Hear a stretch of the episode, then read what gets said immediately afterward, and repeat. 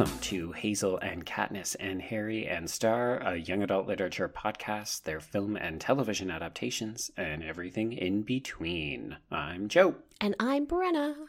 And Brenna, we are back to a namesake episode.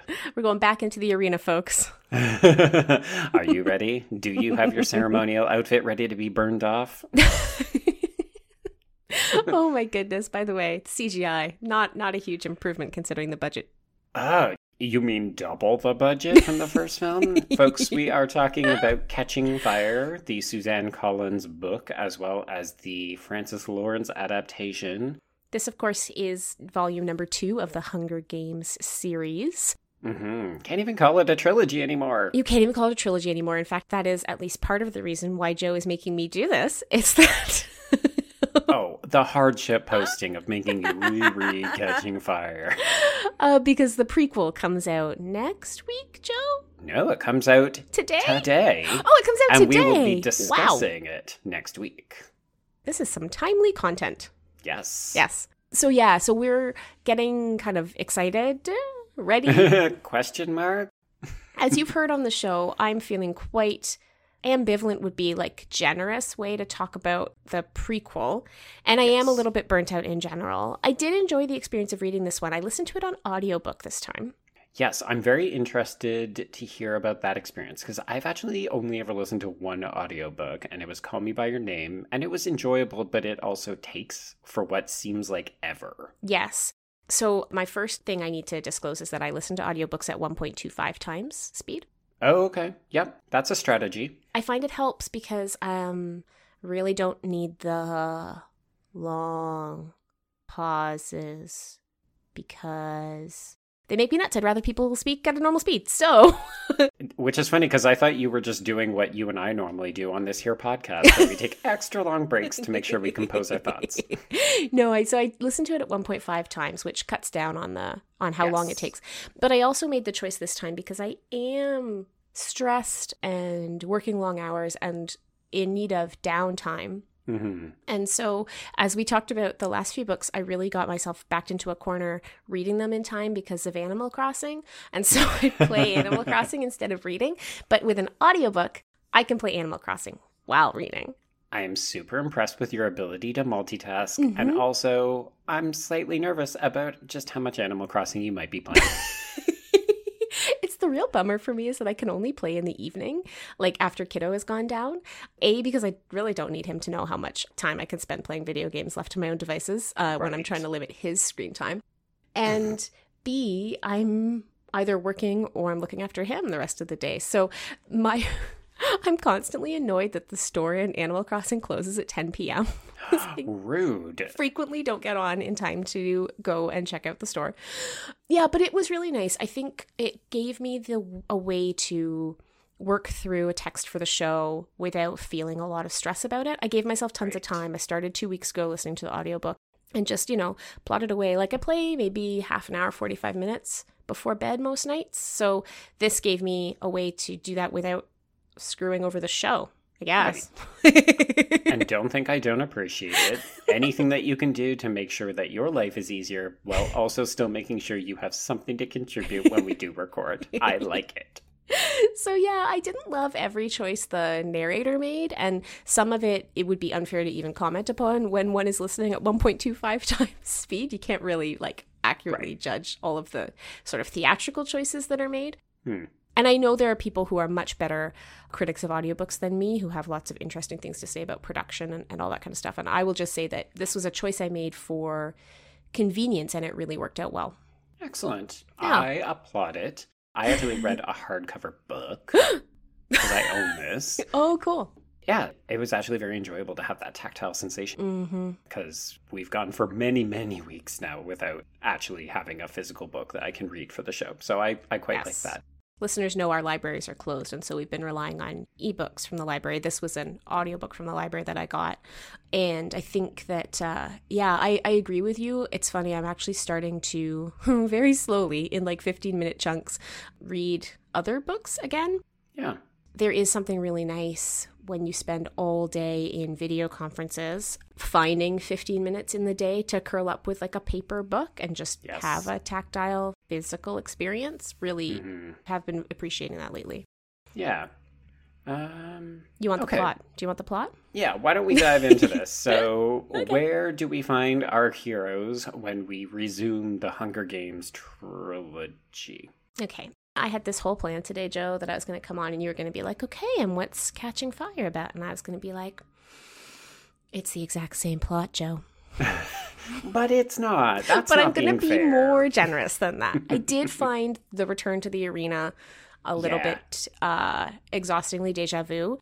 It really is. It caught me by surprise how much, because the first time I read this book, I was missing the arena component in the first half. Mm. And this time it was the exact opposite. I was very much here for the uprising, the talk of rebellion, Yes. getting a sense of what's happening in the larger world. And then when you get into the arena, you're like, oh, welcome back to Been Here, Done This. Yes, I did feel that strongly, and I think it's a strength that the book has on the film that you Mhm. get so much of the rebellion, the backstory, the lead up, and comparatively so little of the arena in the book. Yes. For me, was a strength this time. So the book picks up, you know, just about a year after the previous Hunger Games, or I guess I guess we're half a year, right? Because it's the Victor's Half Tour. So yeah. we're half a year on, and Katniss and Peeta are living in the Victor's Village, but otherwise, life in District 12 is much the same as it was for everyone else.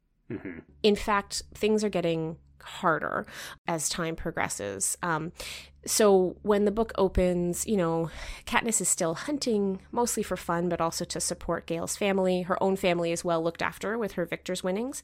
And she and Peeta are sort of barely on speaking terms Yeah. they're not really connected and Peeta's feeling quite hurt still from the way he discovered she didn't really Katniss didn't Like really him, love, love him. him Yeah. at the end of the last book and Katniss being Katniss and having sort of this complex Oh, history of trauma and difficulty with feelings she's never actually talked to Peeta about it so they're just living No. like 25 feet from each other but not talking. But not talking. interacting. Well done, Katniss. sounds real bad yeah. And the problem is that the victory tour is about to start. And so Peeta and Katniss are expected to present themselves in each district to say a few words about the people who died and to present themselves as wildly in love. And Mhm. they're not ready for that No. at all. Everything gets kind of thrown into relief by the fact that President Snow actually visits Katniss at the very beginning of the book, and he lets her know that she is being seen as something of a rebellious figure because of the way she outsmarted the games, Mhm. and that people in the Capitol might be soft enough to think that she and Peeta are in love, but nobody else believes it. And Nope. if she can't sell that narrative, th- there are going to be consequences. Mostly her whole family and Gale will be killed. Yes. This is made worse by the fact that Snow has video of her macking on Gale in the woods. I mean, she's like a high profile figure, and it never occurs to her that she might be being monitored at all times. She's a high profile figure in a dystopian surveillance state. And she's like, people are watching me? What? I won't lie, there are several moments in this narrative, and I think you properly contextualized it by suggesting that she is suffering from some fairly significant trauma and PTSD throughout Mhm. this text. But holy mother, there are a couple times where I'm like, Katniss, what is going on in that noggin? You are acting like a fool right now. And I will say that, again, Suzanne Collins does a really good job of being in Katniss's head, Mhm. sometimes to the detriment of us understanding the rest of the characters. Yes. Katniss is not able to acknowledge that Peeta also has trauma, that Peeta also murdered people, and like Yeah. probably has some feelings about that.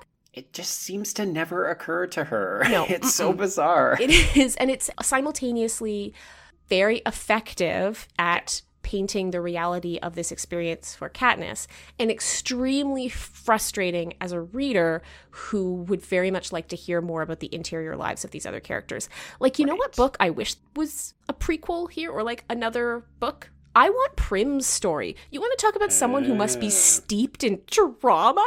right. Prim! Oh my god, Prim! Prim being Hay- Katniss' sister, if you're not familiar with the series. Anyway, I don't want to belabor this. They spend uh, a lengthy time going through this Victor's tour, and what happens is that Katniss never discloses to Peeta that President Snow has visited her and that this threat has been uttered. Which again, like Katniss, Yes. What are you thinking? He has a family too. And so Peeta, being Peeta, being good with words, um, being generally a really good person, which this book Mhm. goes to great pains to demonstrate to us over and over again. Doubles down. Yeah, it really doubles down on the on the Peeta is very good front. And I think definitely something the film doesn't spend the same kind of energy on, and so is sometimes a confusing sort of Hmm. distraction in the film, but we'll get there. So Peeta does things like he offers part of his winnings to the District 11 families. So that's Rue and Thresh who died. And that Which is great, except it looks again like you're going against the Capitol. yes it's like it's not something he would have done if he had known they were being watched in that kind of way so anyway as they go on this victor's tour it's very clear that rebellion is being incited basically everywhere they go and that people are looking to katniss to be this symbol and she's trying to play the Capitol's game to keep her family safe and so she's really just disappointing these people who are looking for this rebellious figure so she can't win on either side No. And once Peeta understands the circumstances, he tries to do most of the talking for her so that she's sort of in the less difficult position, but it's still really awful. They see people getting beaten, they see people getting hauled off and killed, like they see mm-hmm. horrifying things. And what's interesting about that is it's really significant to Effie's character as a representative of the Capitol who loves these two, who mm-hmm. begins to become radicalized as she sees what the Capitol is doing in the districts.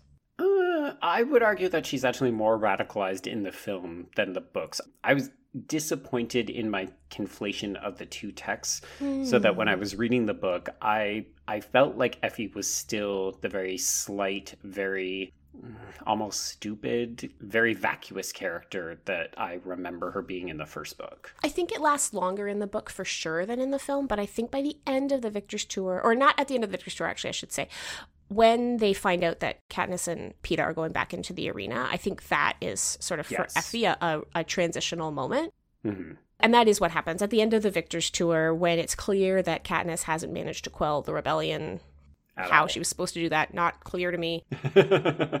Apparently, love and wedding gowns was supposed to win the day, and it, shockingly enough, doesn't work when people are starving and angry. Yes. So President Snow decides that he's sending two victors from each district back into the arena. Unsurprisingly, it has to be Katniss. She's the female victor. And unsurprisingly, even though Haymitch is picked, Peeta volunteers so that he can go with her and keep her safe. Naturally. She believes that she is setting parameters with Haymitch that Peeta is going to be the one that they keep safe, but obviously that's not what's happening. And behind the scenes, there's a big effort to protect Katniss, at least half of the. What's the word for them? We can call them contestants, I yeah, guess. there's a word though. Why can't I think of it? Doesn't matter. Anyway, at least half of the people in the arena are in on it and they're willing to give up their lives for Katniss because of her symbolic significance to the possibility of rebellion that, that's breaking out throughout the districts. But of course, we don't know any of this because Katniss doesn't know it, so Yes. it only gets revealed in like the last 10 pages of the Yes. book. Yes. Once you understand it, it- then the rest of the book suddenly makes sense because otherwise the arena is really confusing. Like, I found it both, okay, this is happening all over again, and also because Katniss doesn't understand people's motivations, she is often very confused, and because we live in her head, we are often very confused as to why people are behaving the way that they are. But anyway, Yes. regardless, they managed to outsmart the simulation once again. They're rescued, but Peeta is still in the Capitol. Katniss is safely on her way to District 13, which PS exists. The end. oh, and also District 12 has been completely destroyed. Oh, yeah. And Gale has been rescued, and Katniss's family is somewhere. But they're Yes. safe, but they're somewhere. Yeah, we don't Not have a lot any of kind details. of indication, and we end on a giant cliffhanger, which is very Empire Strikes Back to me. it is very Empire Strikes Back. Yeah, yeah. I Yeah. think that the strength of this book is the political stuff, and the weakness of this book is the rehashing of the arena all over again. Yeah, I agree with you completely. I would have said something different if we had have talked about this even probably six months ago. And I think part of that has to do with the fact that the political stuff, because we're always reading this from Katniss's perspective, and she doesn't always have a great handle on it, it's almost easy to miss. Which sounds ridiculous when you read the book and you're paying attention to it because it's everywhere, Mhm. right? It's in the way that peacekeepers descend on District 12, and suddenly, when she is seen as more of a threat, everybody's life just gets clamped down upon. Yeah. You know, it's in the meeting with these characters, Bonnie and Twill, that she encounters on the other side of the fence, who talk about their search for District 13 and how it maybe exists, and how they have escaped from another district. I think it's eight and it's because there was a rebellion where they burnt up a factory. And all of these little moments really shine. Mm-hmm. but it's easy to just read it as katniss has a weird adventure on the other side of the fence and then she injures her foot. Or like oh Gale got beaten and flogged and she discovered that she actually has feelings I think one of the things that struck me is, and I didn't have a chance to go back and re-listen to our first episode on the Hunger Games where we chatted with Alex, but I almost found the very YA love affair here Mhm. to be frustrating, if only because it's actually taking away from the more interesting political rebellion stuff. Strong agree. But I will say that I actually feel like we get a better hint of not just what makes Katniss work, but also how all these other people are surviving in the wake of what has happened in the aftermath of the Hunger Games. Mm-hmm. Like, I really, really liked getting a broadening of the world. Like, I actually have a better sense of how the districts function and Yes. what their issues are as a result of this film. But even stuff like the way that the games evolve and ruin people's lives in an intergenerational way. Like when we find out that her mom had a friend who was picked during Haymitch's year. Yes. That was so fascinating to me. And all I could think of was, why isn't that the prequel that we're getting? Yes. I must have thought that 50 times right? during the history sections. There's so many people's stories that are more interesting than at least what the blurb for the prequel is, which, if you haven't heard us talk about it before, it's set at the 10th Hunger Games. Yes, and it concerns President Snow, who at the time I gather is not president. He's just a mentor from District 1. Mm-hmm. It sounds like he maybe falls in love with the girl that he's mentoring who is going into the arena. So I'm actually very intrigued by that element because I think there's a lot of potential in the idea of exploring what the games play out like from a mentor's perspective. Of course, we've never gotten to see that because we're always with Katniss, who's in the arena. So we never get to see what Haymitch is actually doing behind these scenes. So that's why I'm intrigued. I'm intrigued also by the idea of President Snow not being of the Capitol because mm-hmm. that's never really been alluded to before. Has Yeah. it? No. He's always been President Snow for as long as he's ever been referenced. Yeah. We know nothing about his backstory. I'm less interested in this idea that he might be a secret hero who is then corrupted and turned mm. to the dark side, again, with the Star Wars references. I mean, we're telling some fairly large stories, but I think we're also telling fairly familiar narrative structures, right? Yeah. Like these are not new tales, but Suzanne Collins is telling them in a unique fashion. Yeah, she is. That's fair. And I think I really don't care about the love story between Gale and Peeta and Katniss. Like I, you know, every time she's in the arena, Where's Peeta? Peeta needs to be protected. Oh my god, is he injured? Is he dead? Blah blah yeah. blah. And whenever she's sort of moved by Peeta's kindness, this thing where she has to immediately flash back to Gale is just so Hmm. I find it exhausting. I've often said I'm team Peeta if if you have to pick. And my reasoning for that is that if the trauma narrative is to be believed, then there is no peaceful life for her with Gale. No. he can never know what she has survived. And Mhm. the only person who can, like, unless she's going to marry Haymitch, the only person who can really understand, and that, and the seed for that really gets planted in this book because all of the victors are so traumatized Yes. that for all of the victors, almost all of their lasting relationships are with other victors. Like the only way you can really survive outside of the arena after this horrific experience is to bond to people who have also survived this horrific experience. Um, at least for everybody who's not a career, right? So from anybody from districts three and down. Mhm. And so, for that reason, because actually Suzanne Collins does such, uh, for me, a very persuasive job of, of that conversation about trauma and, and what it means to survive an experience like this, I lose all interest in Gale, like entirely. like, Yeah, I feel like what we've uncovered is the limitations of a first person narrator, particularly a teenager who's, mm-hmm. you know, struggling with hormones like any normal teenager would, but in mm-hmm. this case is also processing trauma to a degree that no person would ever be able to process. Mm-hmm. You know, if this were to take place in our world, Katniss would have a full time therapist. She mm-hmm. would probably be out of commission. Like the idea that she would be a functioning human being six months after the events of what happened in the first book. Yeah, no. No. And I, I really think we see this like when we eventually get to Mockingjay and we have to talk about that minor drama. Mm-hmm. I do think that that is the strongest element of that book. It doesn't always make for an enjoyable reading experience because you're trapped there with Katniss's. Yes. Like I think Catching Fire does a good job of balancing the entertainment of advancing the story and telling us more about the world while also making it very clear that Katniss is not okay. Sorry, I don't know what's striking me there. She's not okay. I I wonder if that's part of why the films don't click with me is because yeah, we never get to see that. Yeah. We only get to watch her go through it. I mean, yeah, we're not going to talk about the films just yet. No, sorry. no, but I, I agree with you.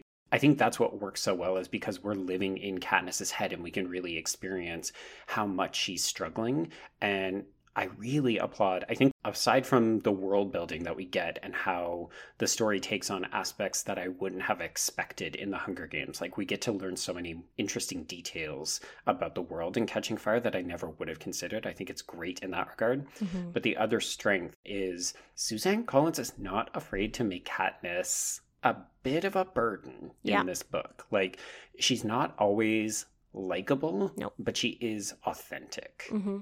And I feel like that's actually the thing that we talk very frankly about when we were talking about the original Hunger Games is how, you know, Jennifer Lawrence plays her really well and Katniss feels like a really well developed, fleshed out character.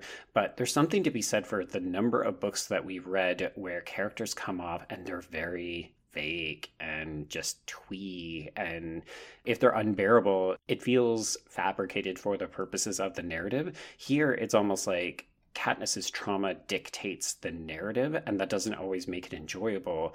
But it never feels like Suzanne Collins is trying to manufacture drama. Mm-hmm. Yeah, I agree with that. I think that's very fair. Okay, so how do you feel about the fact that this book is so front loaded with all of the non arena stuff?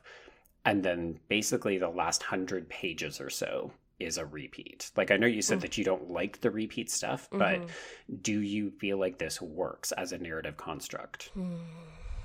Like why do you think we have to go back into the arena? I don't fully understand why we have to go back into the arena. I have to say, it doesn't make a great deal of sense to me. It doesn't seem at all strategically wise on Snow's part to take this incredibly beloved figure mm-hmm.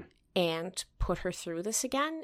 I mean, I guess maybe it's trying to show that Snow is so blinded by his dislike, his dislike of, of Katniss that he can't yeah. actually plan strategically anymore. Like he's not capable of it. But mm-hmm. that doesn't really make sense to me for someone who has masterminded this level of oppression that one, effectively, one little girl would undo yeah. it all. Right. Especially when we learn he's been doing this for upwards of like 30 years. Yes, there have been rebellions before, there have been challengers before, but I mean, it's a YA book and it's a YA dystopia and it's a chosen one narrative, so mm-hmm. okay. Sure. But strategically it doesn't make sense to me that this is this is where he goes. Yeah, it's suffering from that classic sequel syndrome where it's also the middle part of a trilogy. You know, it needs to give you the things that worked in the first story but it needs to do it on a bigger scale. And mm-hmm. I'm thinking of myself here. The first time I read Catching Fire, I was completely enamored with it because mm-hmm. it was giving me the expansion of the world, but it was also allowing me to revisit the thrill, the dangerous thrill of sending people back into an arena and watching them get killed. Right. That is classic action movie trope right, right. there. Mm-hmm. We've seen it done before. We enjoyed it why not do it again? Only this time we don't have to feel so bad about it because it's not kids. Right. So we can actually get a little more gruesome. But in execution, I think you're right because we're so focused on Katniss's attempt to save Peeta. What it often ends up becoming is this rote redo, and it's less compelling because we don't even get the satisfaction of a win. It's Mhm. more about a secret uprising that we're not privy to, and it comes off as very confused.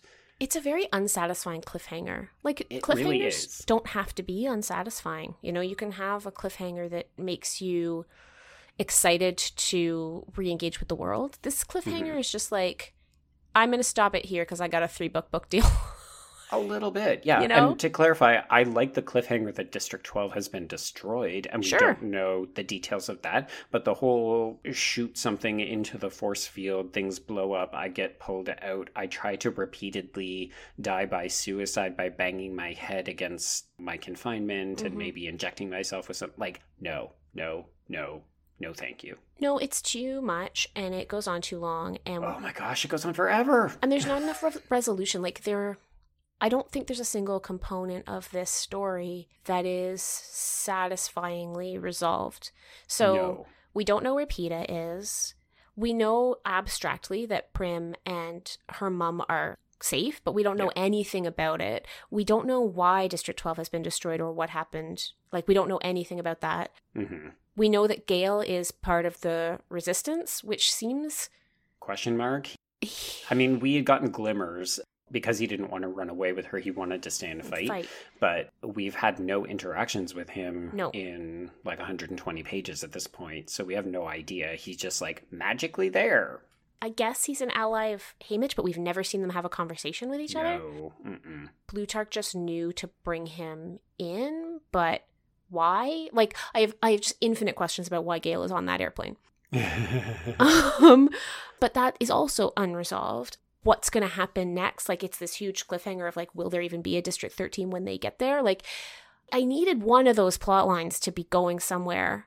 I think if nothing else, it negated all of the activity in the arena. Correct. So the stuff where she finds out that she's been a bit of Haymitch's pawn and that Plutarch is in on it, I was fine with all of that. I actually didn't mind the questions about whether there's a District 13 and really what happened because it's very clear that we will find out in the final book. Mm-hmm. So I was okay with those cliffhangers, but it really suggested virtually everything that happened in the arena was just to keep her alive and then get her out. And I just thought, okay, well, why didn't we execute it so that she didn't even go in at all? In the world of the book, they had all of those months from the announcement of the quarter quell where she had time to train with Mhm. Haymitch and Peeta, where, you know, she did all of these things and like she settles her account and then she gets called and sent away on the train. I just thought, well, why wouldn't you have executed something then? Then, Oh, it's because we needed to return to the arena so we could do a few more murders. Yes, yes, that's exactly it. Like it doesn't make narrative sense otherwise. It doesn't have a purpose. And as you rightly point out, it has no lasting consequence. No. And I think that's what frustrates me is because I could have dealt with it if it was handled more expeditiously. Like she gets into the arena and they're not there for very long. But instead, we have all of this mass confusion about, oh, who can I trust and blah, blah, blah. And I'm like, you know what? Ultimately, I don't really care. And the third book, not to jump ahead, actually just readdresses all of that stuff. Like it confirms who we can and cannot trust. So we don't need this groundwork. Like I almost would have preferred it if we had spent more time being introduced to characters like Finnick and Johanna and Beetee in other capacities so that we could get a better sense of who they are. Like I understand it probably wouldn't be as narratively compelling, and yet this does them a bit of a disservice. I agree completely. I agree completely. Yeah, I don't know. I feel like you could have just completely extracted those 100 pages in the arena and not changed anything about the narrative. I don't even think it adds to to um Katniss's trauma narrative. I No. don't even think it adds to the love story with Peeta. You could have had an inciting incident where she's still in District 12 and something happens and Peeta is abducted. Yes, And the outcome would still be the same, more or less. yeah, like what if they're getting ready for the wedding that they announced on the Victor's tour and he, yeah, he's kidnapped and taken to the Capitol and she doesn't know if he's going to survive and the question is like does she go and rescue try to rescue him or does she stay with Gale and fight the rebellion, right? Like boom, Mhm. we're in the same spot. Yeah. I don't know, I just feel like Peeta's character once again gets kind of short shrift. like Yes. the extent to which he is exclusively a burden Mhm. in this book, even more so than in the last book. Like in the last book, he had skills that she needed to survive, right? Yeah. And here he's it's like she's in the arena with Mr. Bean or something. Yeah, I mean, I was interested to see if your criticisms of ableism were going to come into play because, of course, in this book, Peeta has lost a leg as a result of the events of the original Hunger Games. So there's just repeated references to what a burden he Yes. is. Like, oh, Finnick has to carry him away from the fog, and we might. Like basically, Mags had to die because Peeta couldn't carry himself. He couldn't carry his own weight. He own couldn't weight. carry his own weight. And this is the thing, right? I mean, it's ableism. Like the only thing that Mags can do in the arena ultimately is sacrifice herself for someone else's life. Like that's why she goes to the arena. Uh, Brenna, she also shows them how to roast nuts. Hello. But you know what I mean? Like everybody is if you aren't young in this book, you have to prove your worth by sacrificing your body to the Capitol yes. for the rebellion. is that Suzanne Collins being kind of terrible, or is that a critique about the value of youth and vitality and how old people in the world of a totalitarian dystopia are basically just fuel for the machine to keep rolling on? Well, and of course, part of the problem is we don't get enough critical distance from any of the things that are being said or choices being made because we're inside Katniss's head to Mhm. know if this is a social critique or just everybody's ableist. Yeah, that's true. And I find that increasingly frustrating in the arena. Like living inside Katniss's head is one thing when the rebellion is in process, hmm and it's another thing when we're just back in the arena again. Back in the arena. Yeah. Yeah. I mean, I won't lie. If you take it as a bit of a standalone, like if you can separate this stuff in the arena from the events that preceded it, there's some interesting stuff that happens. Like, I like the idea of a clock and how there is a mysterious, destructive element that will play out on the hour every hour. You know, I don't think any of the new characters, particularly the antagonists, once again, they really don't have an opportunity to They become don't. fleshed out characters. It's really just, okay, let's kill the careers again. Even all the allies, with maybe the exception of Finnick, are incredibly one note, right? Yeah, this is actually another point of conflation where I was taking the goodwill that I feel towards Jena Malone from the film and placing it onto Johanna in the book because Johanna's terrible. Yeah, As a character, she's not at all interesting or enjoyable. She's the mean girl of She's the mean Catching girl. Fire. yeah, she is. And she, again, Suzanne Collins has this bad habit of like, she's the mean girl through the entire book, but because she has sort of this one act where she removes the tracker, then she's good, right? Like, Mhm. we're supposed to hand wave away a lot for folks who are involved in the rebellion. Yes. Which, you know, there's an interesting political conversation to be had about that, but from a characterization perspective, it's pretty dull. And, you Yeah. know, even just the way, hmm, the book has this perspective that you show your value as a human being by being useful. Like it's your utility that determines your value. Yes. That I find real, real gross. And it's at its worst when we meet, especially the older or the more traumatized than Katniss Oh, yeah, the Morphlings. Yes, like the morphlings, like Oof. Beetee, like Mhm. uh the woman who does the TikTok. What's her name? Wiress. Right? Like in all of these cases, these are folks who the only thing we ever get to learn about them is A, they're super weird and traumatized, and B, they have one useful thing. That's it. And in the case of Wiress, it's almost more disappointing than that because she basically clues Katniss in that it's a clock and then dies. Yep. It's not great. No, it's not great. It's not great. Do you have anything else you want to talk about the book, or do you want to move into the comparison with the film? Let's definitely talk about the movies. I want to spend the entire rest of the episode on the baboons, so go. Oh my goodness. You saved us. I know that. But I can't go on acting for the cameras and then just ignoring each other in real life. She's not who they think she is. And she has to be eliminated. I agree, but in the right way, at the right time. We have to go before they kill us. They will kill us. People want to fight. I'm staying here. They fought very hard in the games, Miss Everdeen. But they were games. Would you like to be in a real war? Imagine thousands of your people dead. Your loved ones gone. What do I need to do? This is the 75th year of the Hunger Games. The tributes are to be reaped from the existing pool of victors. I get to say goodbye. So what do we do? I think these games are gonna be different. The 75th Hunger Games! So, the film adaptation, of course, comes out in 2013, and we have swapped out Gary Ross. So, the director from the first film has been let go. You'll see some people suggest that he was too busy doing post production on the first film to get started on the next film, which doesn't hmm. make any sense because Francis Lawrence, the new director, will direct all of the subsequent films. Oh, okay.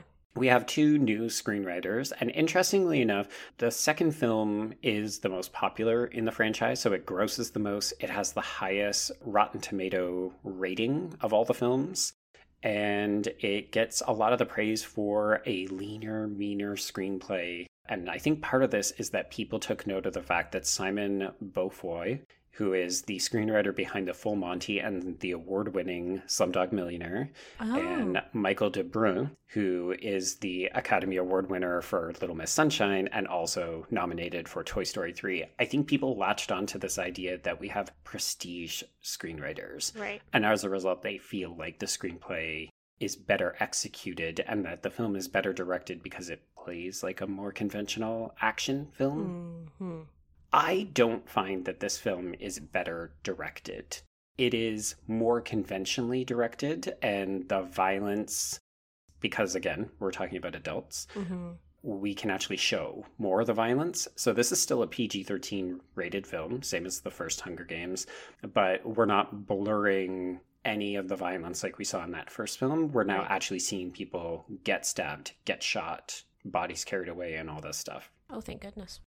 Yeah, I mean, gosh, what would we have if we didn't have a film for preteens that shows old men getting shot in the head and their bodies getting carried away? I know we've talked about like our social comfort with violence and squick with sex a million times on this show, but it never stopped being confusing to me.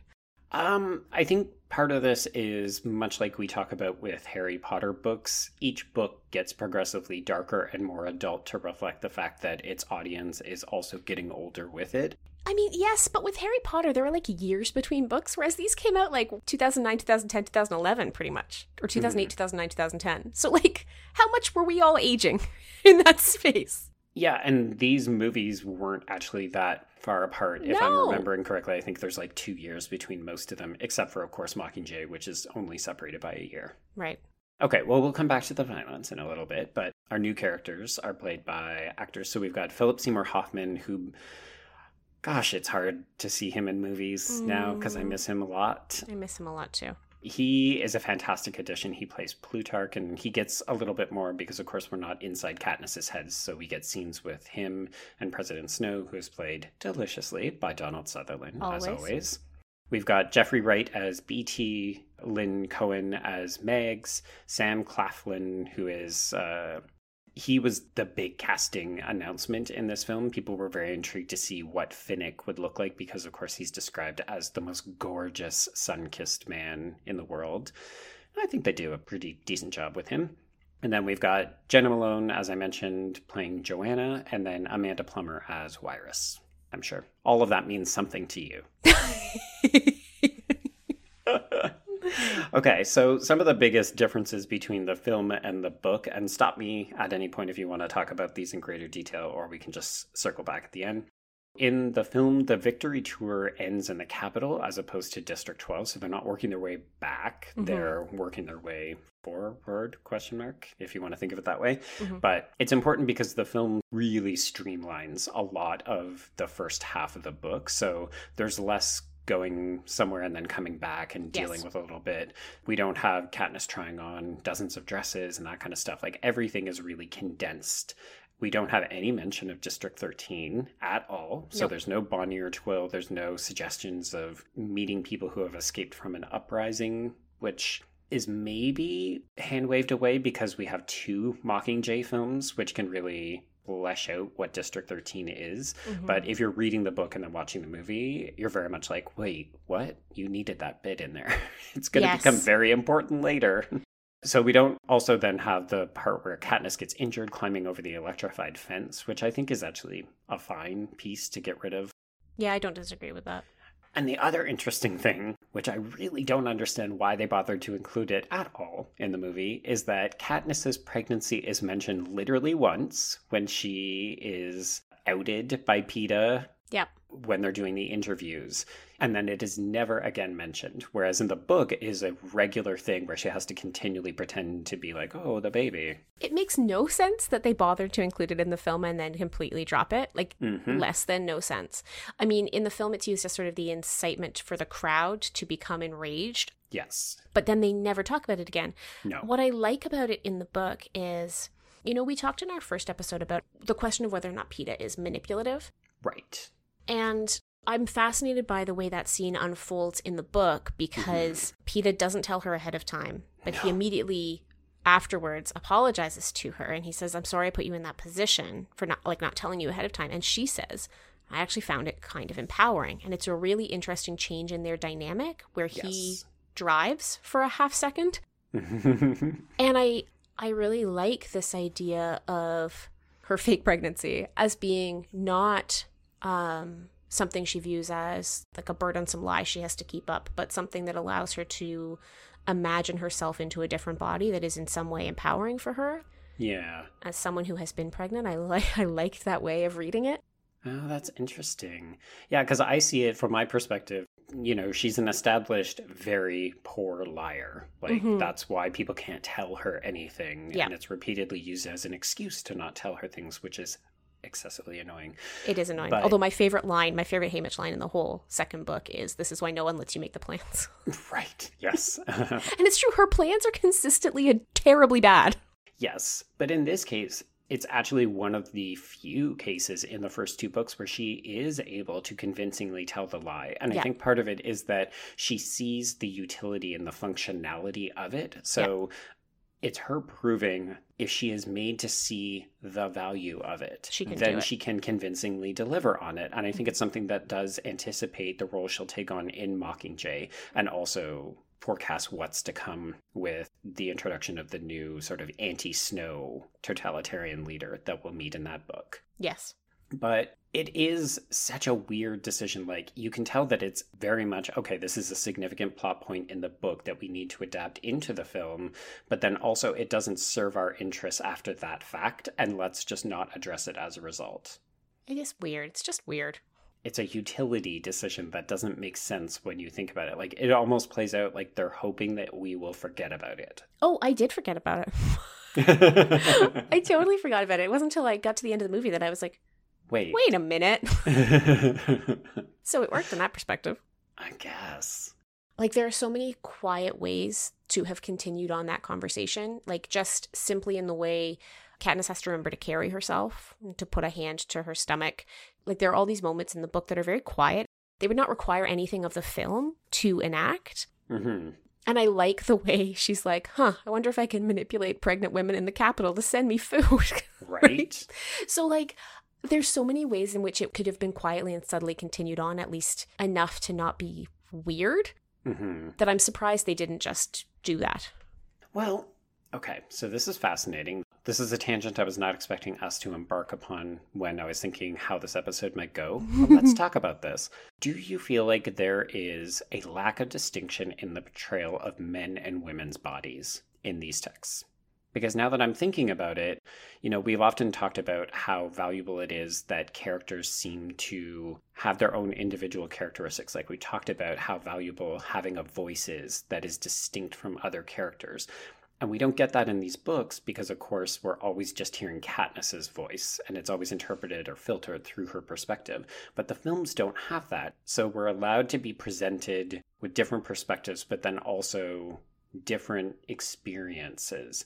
And, you know, we talked a little bit about the ageism that we've seen, Mm-hmm. but I would also argue that a weird byproduct of the time that we spend in the arena is that male and female bodies, even though they are considered vitally important, because of course we have to have one male and one female from Mhm. each district, become almost obsolete. Like there is no sexuality, No.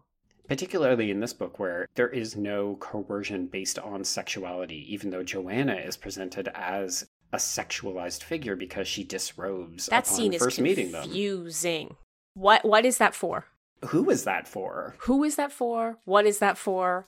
So there's a scene, if you haven't seen the film, where Johanna gets in the elevator with Haymitch, Katniss, and Peeta, faces Peeta, and takes off all her clothes. hmm I have no idea why she does that. In the loosest of senses, I always took it to be a commentary on how emboldened she is. Like, she does not give a F. She doesn't care if people see her body. She doesn't care who thinks that she is forthright, that she is maybe overtly, aggressively sexual. I will say, like, I don't know that it works. I don't know that we need it. I love Jena Malone's performance in that Mhm. particular scene. And if you do have the opportunity to revisit it, I strongly encourage you to go back and look at Jennifer Lawrence's facial expressions as she is doing it because it is chef's kiss perfect. Jennifer Lawrence is killing the scene. It is hilarious to watch. I just don't like I I just don't I mean, okay, so she's willing to be what in control of her own body. hmm Okay. To what end in that scene? Does she experience pleasure from that? That's not clear to me. Um, I wonder if it's her leading into an alliance. Like, if she can woo Peeta in such a way that he might see her as a valuable ally because he is interested or attracted to her. It's extremely generous, Joe. There's absolutely nothing in that scene to give that. In the book, it's it's made fairly clear that Finnick and Johanna have used their sexuality to profit in the aftermath of the games. Yes. I mean, in the film, there's no No. rationale for what's happening there. Oh no, because the film doesn't have time for anybody except Katniss and Peeta. Yeah. I think that's actually one of my biggest issues with the film. It's like we stunt cast it with all of these amazing actors. Mm-hmm. We can't be bothered to give them anything to do. No. Agreed. And I think part of that is because we spend too much time in the arena in the film. Yes, we do. We spend way too much time in the arena in the film. If you think about it, it's about a quarter of the book, and it's easily eight tenths of the film. I think maybe it's just over half. It's got to be more than half. I'm counting the training as part of the arena. Okay, fair. Yeah. Which again, why are they ranked? Why are they ranked? Why do they have to show their skills to these I judges? don't understand it. Why is any of this happening? this this was the kind of thing where I was just like, is this just to put in a bit more action? I don't understand. Like even no in the sen- book, it doesn't make any sense at all. In the book, it's extremely exhausting because we've just spent literally 25 pages watching footage of the games that all of these mm-hmm. contenders were in. And then we have to train with them to find out what they're capable of? Question mark? Hello, welcome back to. Can I get an editor in here? Yeah, it's so true. Why do we need these in here again? Like in the film, it makes more sense because we never see them reviewing footage. Exactly, yeah. Fair. So we need to know who these people are. Well, ideally, we should know who these people are because we're going to care about their life and death struggle. But of course, in the end, it's just like wave, blood rain, monkeys, dead, cannon fire. Yep. I do love how in the book it's like, here's Haymitch's oldest friend from District 11. And in the film, it's like, day one, this dude's dead. Uh, from a purely action movie standpoint, I do think that all of the stuff in the arena is exciting to watch and it's filled to the brim with action. There's just constantly mist and monkeys and various things happening that keep your attention. But and fully half of them look believable. mm, mm, the monkeys The monkeys are so and the bad. Joe. birds. So bad. This franchise does not have a good history with animals, we have No. established. No. Mm-mm. I think it's just it's all a little too hollow. Like it's so Agreed. clearly let's replicate the first film, let's amp up the action, let's put them in skin tight wetsuity type clothes so that we can see them bodies. Ah, Those must be some smelly suits. Oh wow. Yes. Especially if you think of Suzanne Collins' descriptions of how they're just constantly sweating. And they're just moist all the time. So moist. Moist all the time. Speaking moistly. Okay, so what is our main takeaway from the film? Do you like any aspects of this, or were you kind of like, meh? I was pretty meh. I mean, I can understand that if you are someone who enjoys action movies, the action is, I'm sure, good. Like, I didn't have any problem with it. But to me, what was more interesting about Catching Fire than the first book was the politics, the rebellion, the mm-hmm. tension, the anxiety around those pieces. And I felt like the lack of attention to that backstory and the lack of persuasive characterization of even the people we care about, let alone Right. these poor victors who are like nothing human hmm. beings in the book or the film. It just meant that, yeah, for me, the film was, there's just not enough there. Yeah. There's no there there. No, and the glimpse that we get into the worlds of the other districts. Yes, and some of those scenes are beautiful. I like the District 11 scene a lot. Yes. Yes. I actually think that's one of the most effective scenes in the entire film. Agreed. 100% agreed. I think, well, I said that I was content not to have Bonnie and Twill and the mention of District 13. I think it would have been helpful to have seen scenes that replicated what their story is. Yeah. Like we get glimpses of violence like on screens and we get people watching it, but it's always a mediated, almost like removed mm-hmm. violence. So like the violence that we're seeing in the arena is actually augmented because we can show adults getting murdered. So we can hold on it a little longer. We don't have to make it blurry. Mm-hmm. But then we're also shown repeatedly, and this is something Hannah asked us to address. Friend of the show, Hannah McGregor. Yeah. She asked us to talk about how much violence people end up watching on screens in this film. Mm, mm. We're constantly seeing people watching other people uprising get murdered, scenes of violence, and so on. And I think part of it is that the book does a better job of showing how it weighs on Katniss, how she feels responsible for it. Whereas in the film, there's nary a conversation. She's always just so concerned about Peeta Yeah. that it makes the conflict feel like it's her versus President Snow, and the rest of the world doesn't really factor into that. Mm-hmm, mm-hmm, mm-hmm. And that loses something, right? Because then you've got to make a giant leap into Mockingjay, where suddenly she is a figure of a rebellion that affects millions of people's lives. It's sort of striking to me, too, that in the world that the film constructs, how slight the promise of rebellion is.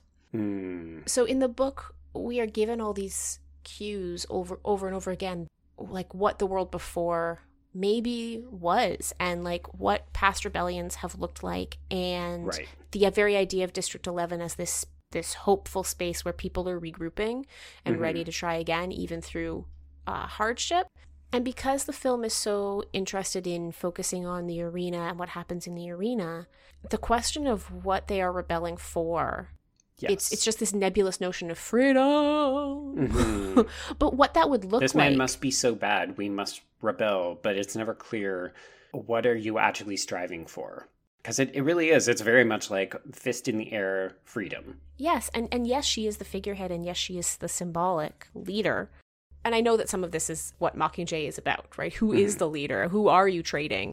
Right. But some semblance of a sense of that.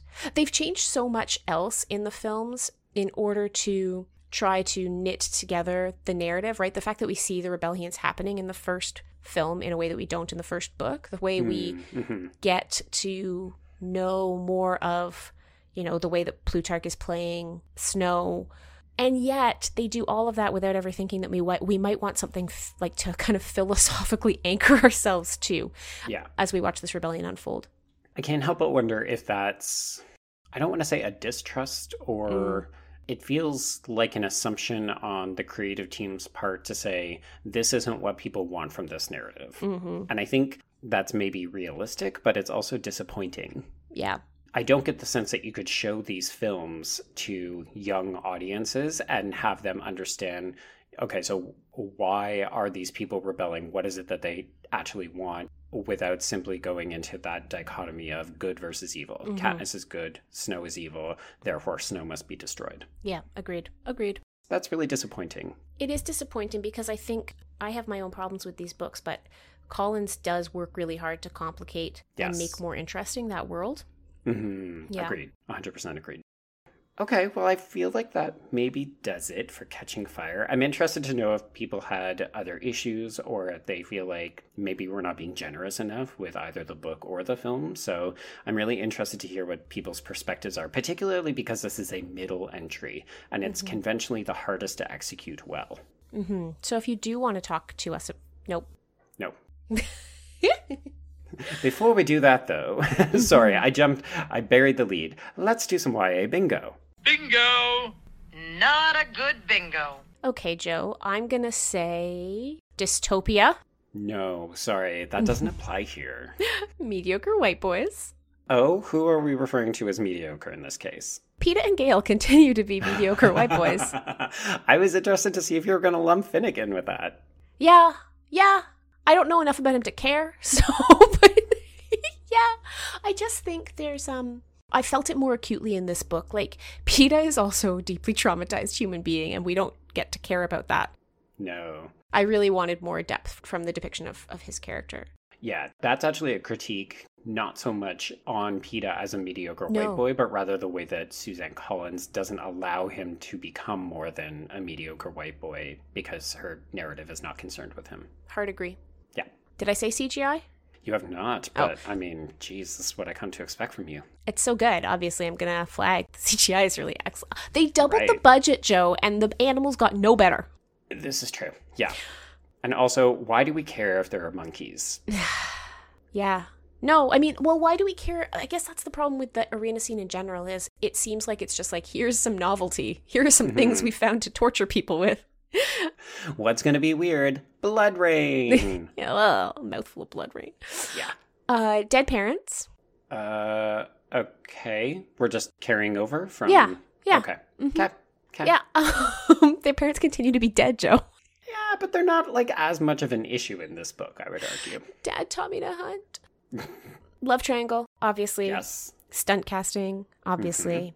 Uh, and then unlikely friendships with the allyships made in the arena. This is true. Yeah.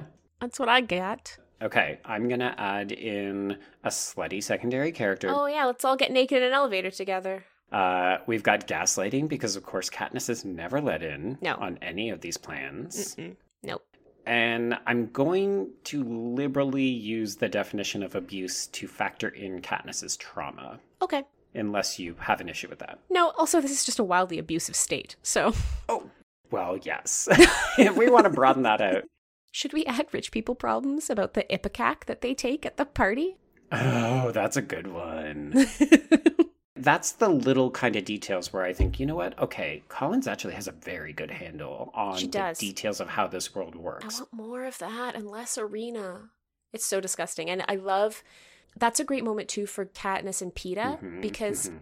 Katniss thinks of Peeta as being closer to the Capitol than not the Capitol because he so grew up with an unfair. oven, which is so unfair. It's one of those things, right? It's like, again, you're not closer to Elon Musk than a homeless person just because you have a full time job, right? Like, Yeah. he is much closer to the people who are being oppressed in District 12 than he is to anything at the Capitol. And so it's this important moment for Katniss to realize that There are leaps and bounds that separate us from these people. Yes, and that Peeta is one of the good guys. The poor bastard has to keep proving it to her, like literally every five pages. Oh, God, she's so difficult sometimes. Katniss, slow your roll with the judgment, Oh, God. please.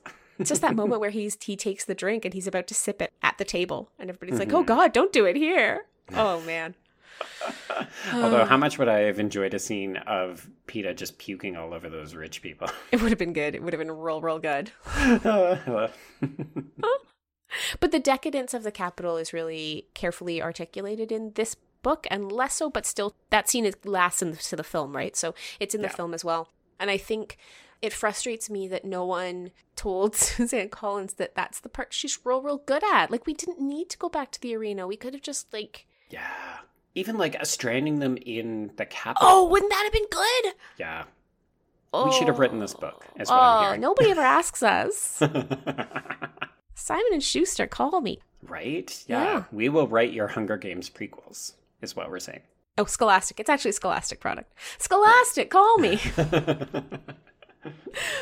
Oh dear. All All right, right. Brenna, take us home. Absolutely. So, folks, if you are sick to death of vomiting in the Capitol, you can get in touch with us.